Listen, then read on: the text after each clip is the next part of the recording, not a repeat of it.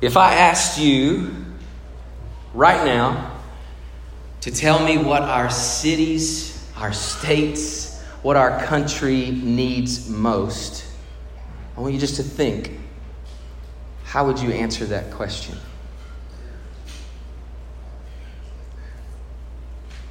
What do our cities, our states, our country, what do we need most right now? Would you say racial harmony? Would you say justice or peace? Would you say a cure to coronavirus, some vaccine? Would you say financial or economic stability? There are lots of massive problems in our world today and it's not my goal today to talk about them, honestly. These are real issues, but our deepest problem is a worship problem. And I want you to hear me because this is, this is deep, and um, you may not believe what I just said. We are all made to worship. Every one of us is made to worship. And believe it or not, all of us are worshipers. So let me just define worship for a moment. To, to worship is to ascribe worth. And you ascribe worth with devotion of your time. You ascribe worth with the, uh, the, the devotion of your, your money, your stuff, your treasure. You ascribe worth with the, the giving of your talents. That's, these are the ways that we say that thing is worth something. We're all made to worship.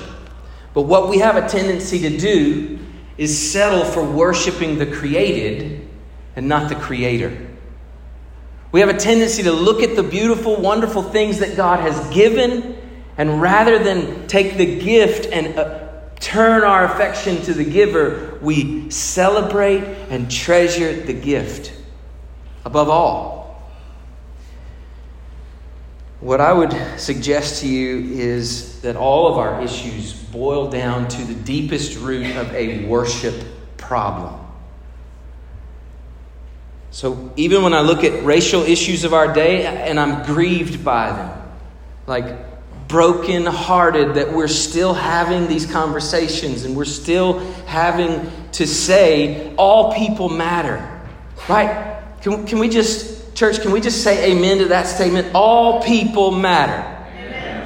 Every human being on the planet matters. But here's the question why? Why do people matter? And I'll tell you why. It's because every human being is created in the image of God. And because the image of God matters, people matter. No matter the color of somebody's skin, no matter how much money they have, no matter what they've done, people matter because God matters. This is why the racism issue that we have in our world today, when you turn on the news right now, that's all you see. The racism issue that we have today is not just a skin problem, it's a sin problem. And it's not just that whether or not this person or that person has worth, it's does he have ultimate worth? And if he has ultimate worth, then of course they have worth. Our deepest issues are worship issues. I want you to hear it how Jesus would say it. When he was asked, What's the greatest commandment? Jesus said, What? Love who? Come on, you know. Love who? Love God with all your heart, with all your mind, with all your soul, with all your strength. And he said, And the second greatest commandment is like it. It's like it. What is it? Love your neighbor as yourself. So here's the thing love of neighbor comes out of a love for God. Right worship means good, healthy, loving relationships with fellow men. Right? Worship first, ver- vertical first, horizontal second. I mean, the Ten Commandments are, are put to us in that sequence. You know, the first half of the Ten Commandments are about worship. You shall have no other gods before me. Don't take my name in vain. No idols. Worship, worship, worship, right? And then the last half is how to treat your brother. And here's the thing God knows that if we don't get this right, we're doomed here. If we don't treasure God above all and love God above all, we're never going to love our brothers and our neighbors. We're just not. First John says it this way If any man says he loves God and hates his brother, he's a what? Liar. He's a liar. So here's what I want to say about this. Every human, every person is made in God's image. Every human has value because God has infinite value. So I love God with all my heart. Because I love God with all my heart, I hate racism. I hate senseless death. I hate injustice. I hate that people live in bondage to fear. I hate all of these things. Why? Because I love God. Psalm 97:10. This is a good one to memorize the psalmist writes, and he says, You who love the Lord hate evil. And here's what we learn is that when we love God, when our worship is right, we actually love what He loves and we hate what He hates. You who love the Lord hate evil.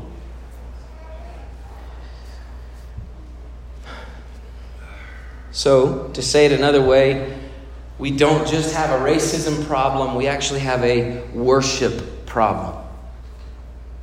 It's not just about race today. I'm, I'm, i really didn't intend to say all those things.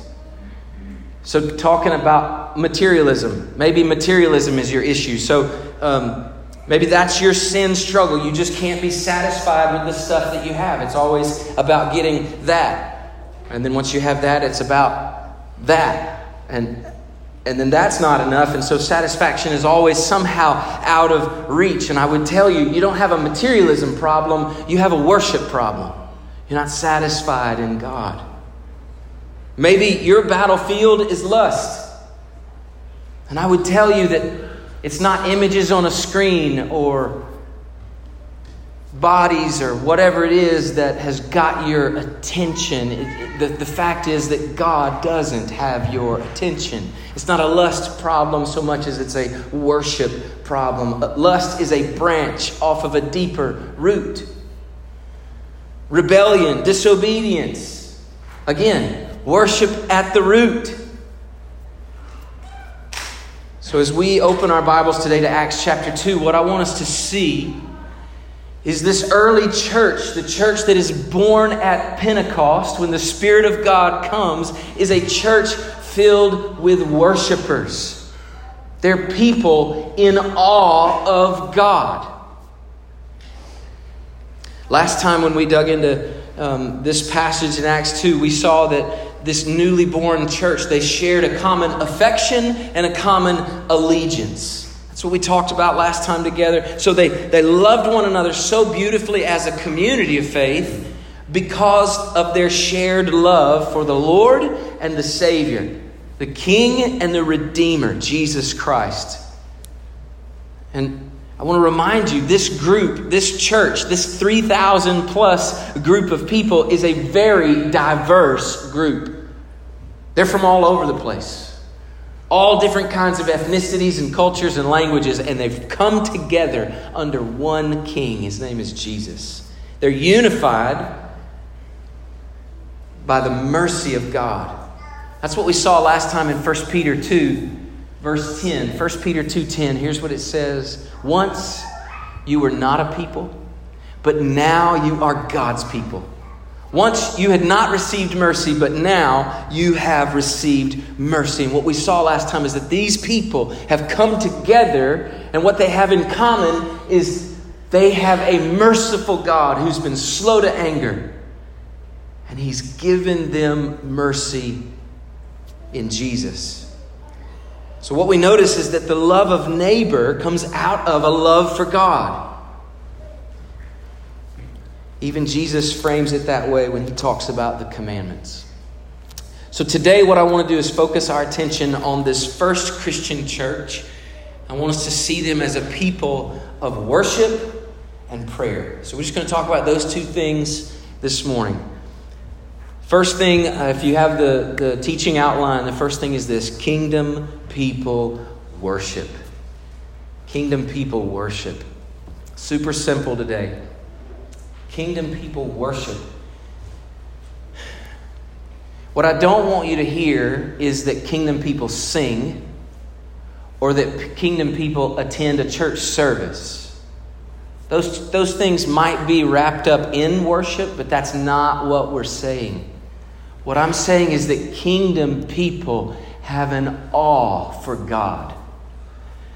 Look with me, if you will, at the scriptures and Acts chapter 2. And as is our custom to honor the Lord and His Word, would you stand as we read from Acts 2? Those of you joining us online, please stand if you're able. If you're in your car right now, please don't stand. that would cause a lot of problems. Um, but if you're able to stand in honor of God's word, please do that. Thank you in the room. It's so good to see you guys. Man, I just love being together. Something powerful about it. Yeah. Let's read Acts 2 42 through 47. This is our passage of focus. The Bible says this And they devoted themselves to the apostles' teaching and the fellowship, to the breaking of bread and prayer. Verse 43 And awe came upon every soul. And many wonders and signs were being done through the apostles. And all who believed were together and had all things in common. They were selling their possessions and belongings and distributing the proceeds to all as any had need. And day by day, attending the temple together and breaking bread in their homes, they received their food with glad and generous hearts, praising God and having favor with all the people. And the Lord added to their number day by day those who were being saved. Lord Jesus, this is your word. It's the truth about the early church. Help us to be learners today, to grow, to be worshipers people of worship and people of prayer. In Jesus' name we pray. Amen.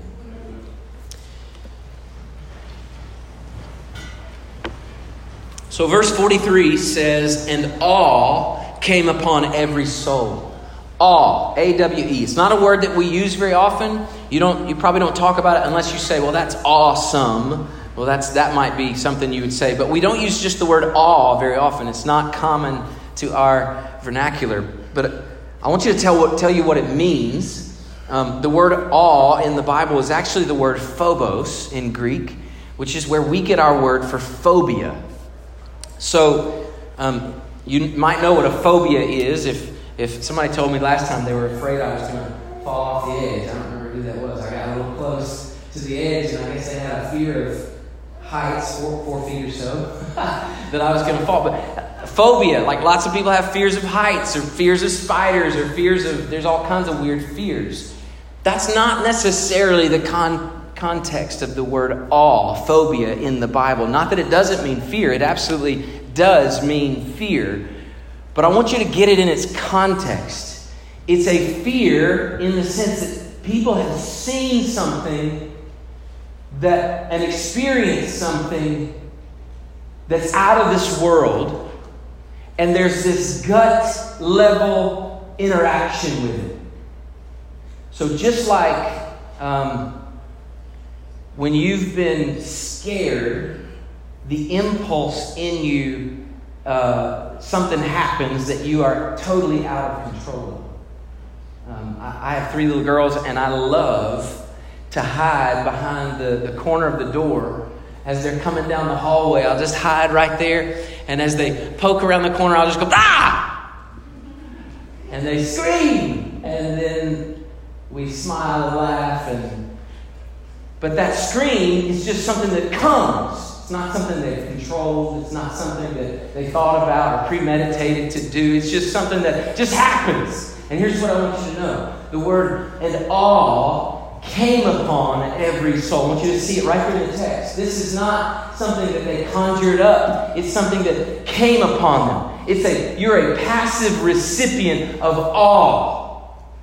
It just happens to you when you experience something you can't understand that just blows your mind. It's awe. That's what's going on with these people. They're in awe. I want to show you another place in the scriptures that this happens, just so you'll get a picture of it. So go with me, if you will, to Luke chapter 7. The very same word is used by the very same author. Um, Luke chapter 7. Luke tells a story, and I, want us to see what happens in this story. Luke 7, verse 11. I'm just going to read a handful of verses, but I want you to hold on to the word when we get to it. Verse 11 Soon afterward, he went to a town called Nain, and his disciples and a great crowd went with him. And as he drew near to the gate of the town, behold, a man who had died was being carried out, the only son of his mother, and she was a widow and a considerable crowd from the town was with her. And when the Lord, that's Jesus, when Jesus saw her, he had compassion on her and said to her, Do not weep. I love the heart of our Savior. Then he came up and touched the bier, and the bearers stood still. And he said, Jesus said, Young man, I say to you, arise. Now, you getting the imagery? Just for a second now, let's, let's hold on. This is a funeral. They're carrying a dead man's body. He's dead. Somebody say dead. He's dead. Jesus comes up on this. This is the only son to a, a, woman who's lost her husband, also. She's all alone. She's a widow. Jesus has compassion. He walks up onto this funeral where a dead man is. And he speaks to the dead man. He says, Young man, I say to you, arise. And the dead man sat up and began to speak. And Jesus gave him to his mother. The very next word, what is it? Fear. You know what it is in Greek? Phobos. Awe. Fear seized them all. And they glorified God. Here's what I want you to see. This awe, back in Acts chapter 2, isn't a fear like, oh my gosh, I'm so afraid, I can't believe it. It's not that kind of fear. It's being gripped with something totally out of your control that God is doing, and you just know, you see it, you experience it, and you go, This is God. Those people gathered around for that funeral watched a, a dead man sit up and talk. They're not afraid in the sense of harm is going to come on them. They're, uh, they're fearful. They're, they're in awe of the greatness of this moment. And awe leads to glorifying God. And in Acts chapter 2, verse 43, we read, Awe came upon every soul. What I want you to know is almost every commentary I read about this passage the, the almost every commentary links all with the next phrase. And it's not that the next phrase isn't linked. I just don't think it's the cause. I don't think it's the cause. But the, the next phrase in, in the passage, all came upon every soul. The next phrase is, and many wonders and signs were being done by the apostles. And certainly, definitely, people are in awe of the wonders and signs. No, no doubt about it. But I don't think that's the cause. The reason these people are in awe is because of the same reason the dead boy from Nain caused awe. It's because they've experienced death to life. They've gone from being dead in their sins to life in Jesus Christ. And they're in awe of the community of faith, this gathering of people that has been born out of the gospel of Jesus Christ. They're in awe of what God is doing.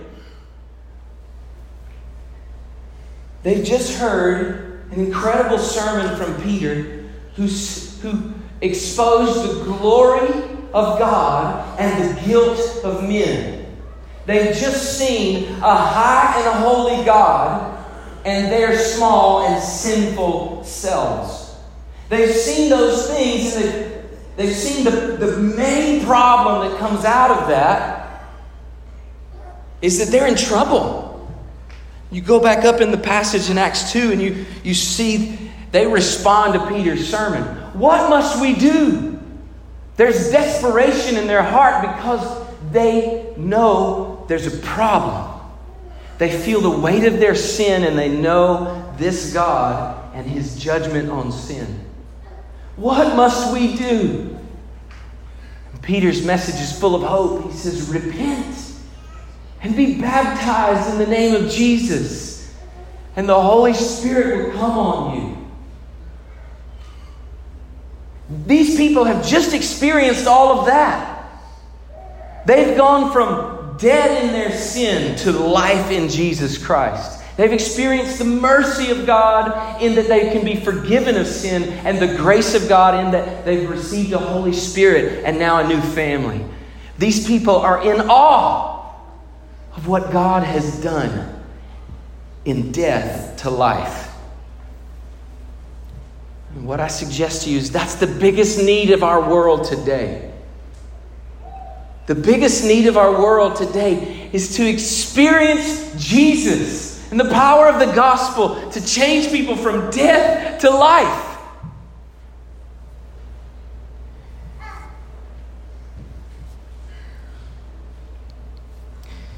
Me tell you some things about awe. Awe is authentic. Awe is authentic. There's no faking it. It came upon every soul. This wasn't something they conjured up or decided, hey, you know what? I think we'll, I think we'll choose worship right now. No, awe came upon them. They're passive recipients of this power. And awe is authentic, it's not fabricated or faked. Is your worship real? I don't say that to heap any kind of guilt on you. I want, I want you just to check your heart. Are you in awe of God? Is it authentic? Awe is authentic, awe is within. Here's what I mean it's, it's, it's internal. This is not. It's not something you do. Um, one of the things Jesus did in John chapter 4 with the, the conversation with the woman at the well, um, he, he had this great conversation, dialogue going with her about living water, and, uh, and she, she tries to sort of divert, you know. She, she says, Well, um, my people, the, the Samaritans, we worship on this mountain, but your people, you worship on that mountain. And Jesus says, in essence, He says, It's not about where, it's about your heart. There's coming a day where it's neither on this mountain or that mountain. The Father is seeking true worshipers who will worship him in spirit and in truth. So here's what Jesus is telling us God cares about your heart, not what you do, not where you do it. It's not, it's not about this place, and it's not about whether or not you lift hands or bow a knee. In fact, I don't know, this is just a little bit of word study. Some of you may be interested in this, but the Old Testament, the most popularly used word in the Old Testament for worship is, is uh, to use the Greek word, is the word proskuneo. That word means to bow the knee.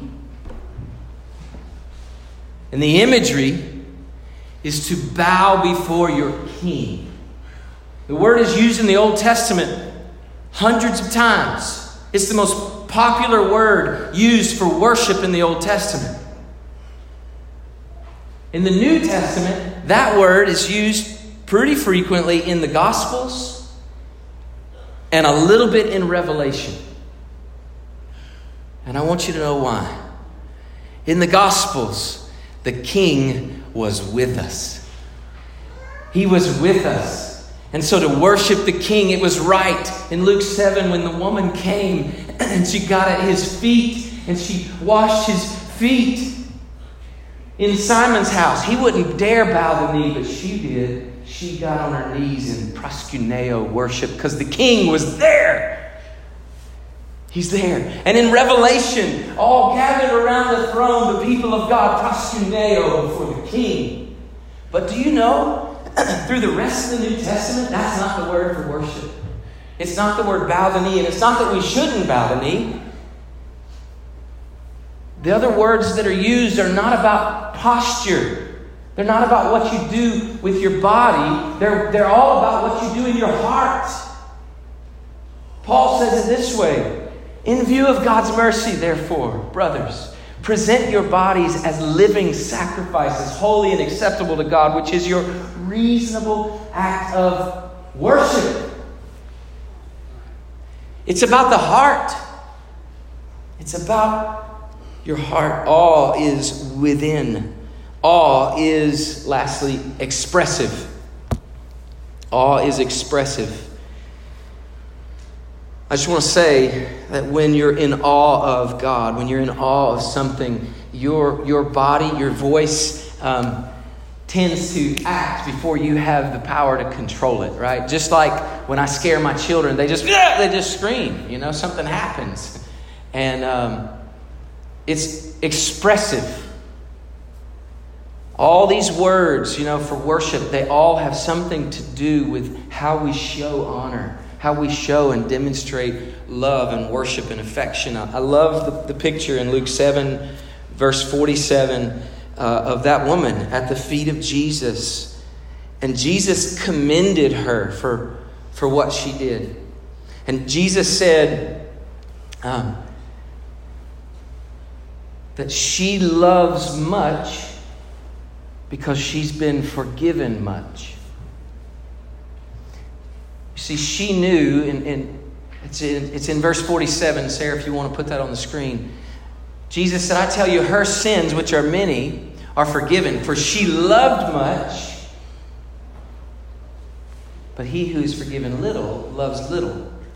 Here's the point Jesus is making. He's, he's making a comparison in her worship, her expressive worship, and Simon's very passive, well, you know, I think I'm, I'm good enough to have dinner with Jesus. Jesus is comparing and contrasting them, and he's saying, if you were in awe of me like she is, you would just be laying it all out there too. And she's doing that because she's been forgiven much. She knows the weight of her sin, and so she knows the beauty of her Savior. Awe is expressive. Gonna have to move quickly. Worship is treasuring God as supreme. It's ascribing worth. Psalm Psalm 29 the psalmist says it this way Ascribe to the Lord the glory due his name. Worship the Lord in the splendor of holiness. Ascribe to the Lord the glory due his name. Worship is treasuring God as supreme. Worship is being satisfied in God. Psalm 7, uh, 27, the psalmist writes, and um, he's in a terrible situation. He's in a lot of trouble. I won't get into the detail, but in verse 4, David writes, and he says, One thing have I asked of the Lord, and that will I seek. One thing, he says, that I may dwell in the house of the Lord all the days of my life, to gaze upon the beauty of the Lord and to inquire in his temple. One thing I ask is what the psalmist says.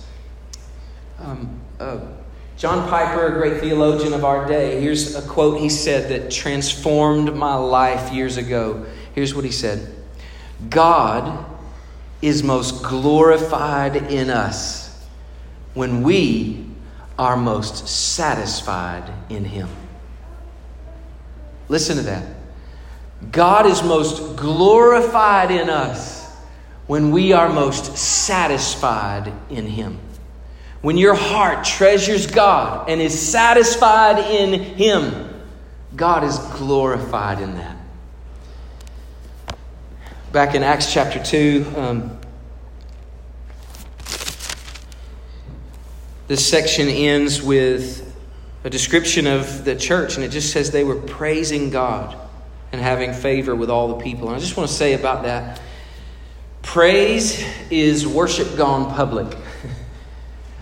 Praise is when what's in you, the awe that's in you, just goes public. It's no longer private. I just can't help but talk about how good my God is. Praise is public. It's the declaration of a heart in love with God. Praise is how worship evangelizes.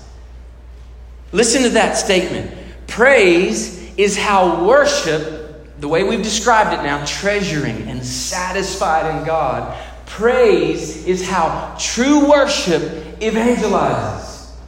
Because it tells the world, I have all I need in Jesus. He's so good. He's so good. Praise is what makes worship contagious. So, kingdom people worship.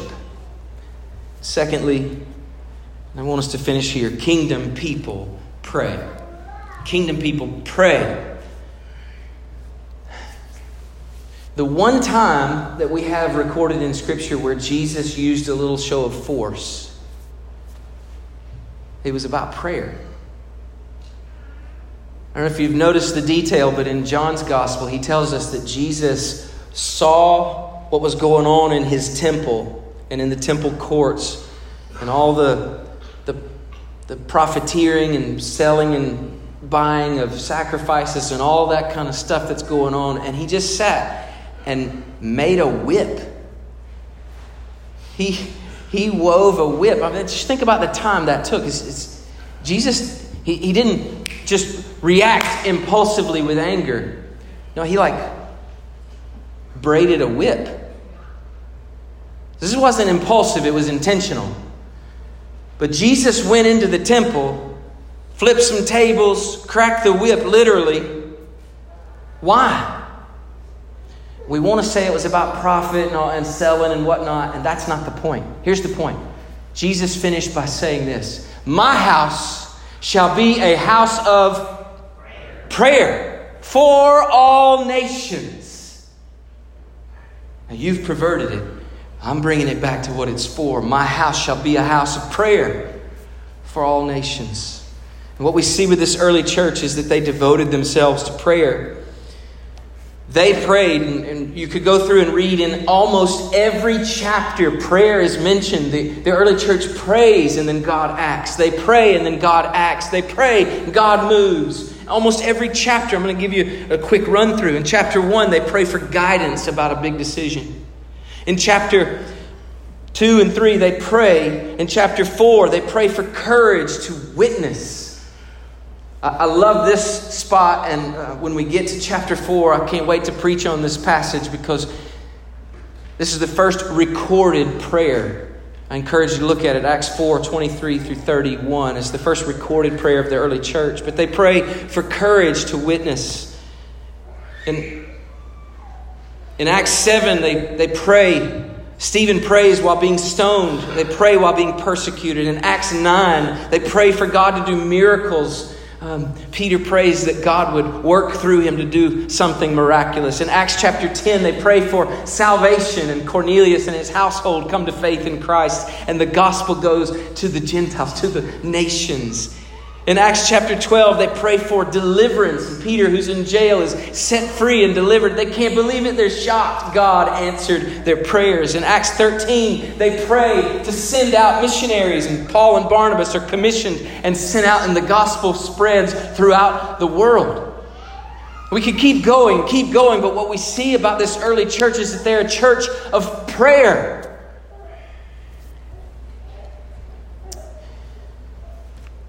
When you pray, God acts.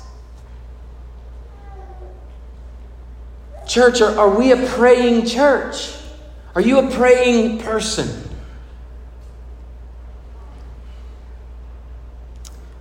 We are so frustrated that we don't have what we want. And yet we neglect the very thing that God prescribed for us to do to get it. In James chapter 4, James says, You have not because you what? Ask not. That's very clear. James 4, verse 2 and 3. And then he goes on to say, you ask and don't receive because you ask to use it on your own passions.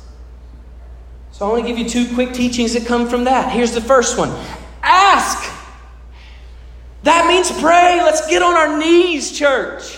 When you turn on the news and you see the brokenness, don't tweet about it, pray about it.